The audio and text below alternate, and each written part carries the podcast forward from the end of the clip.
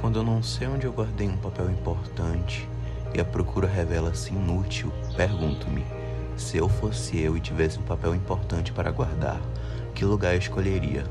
Às vezes dá certo, mas muitas vezes fico tão pressionado pela frase se eu fosse eu, que a procura do papel se torna secundária e começo a pensar, diria melhor, sentir. E eu não me sinto bem, experimente. Se você fosse você, como seria e o que faria? Logo de início se sente constrangimento.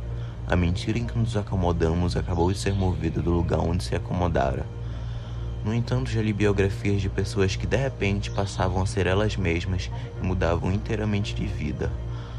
Acho que se eu fosse realmente eu, os amigos não me cumprimentariam na rua porque até a minha fisionomia teria mudado. Como? Não sei. Metade das coisas que eu faria se eu fosse eu não posso contar.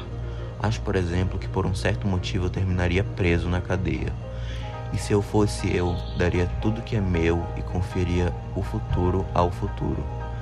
Se eu fosse eu, parece representar o nosso maior perigo de viver parece a entrada nova no desconhecido. No entanto, tenho a intuição de que, passadas as primeiras chamadas loucuras da festa que seria, teríamos enfim a experiência do mundo.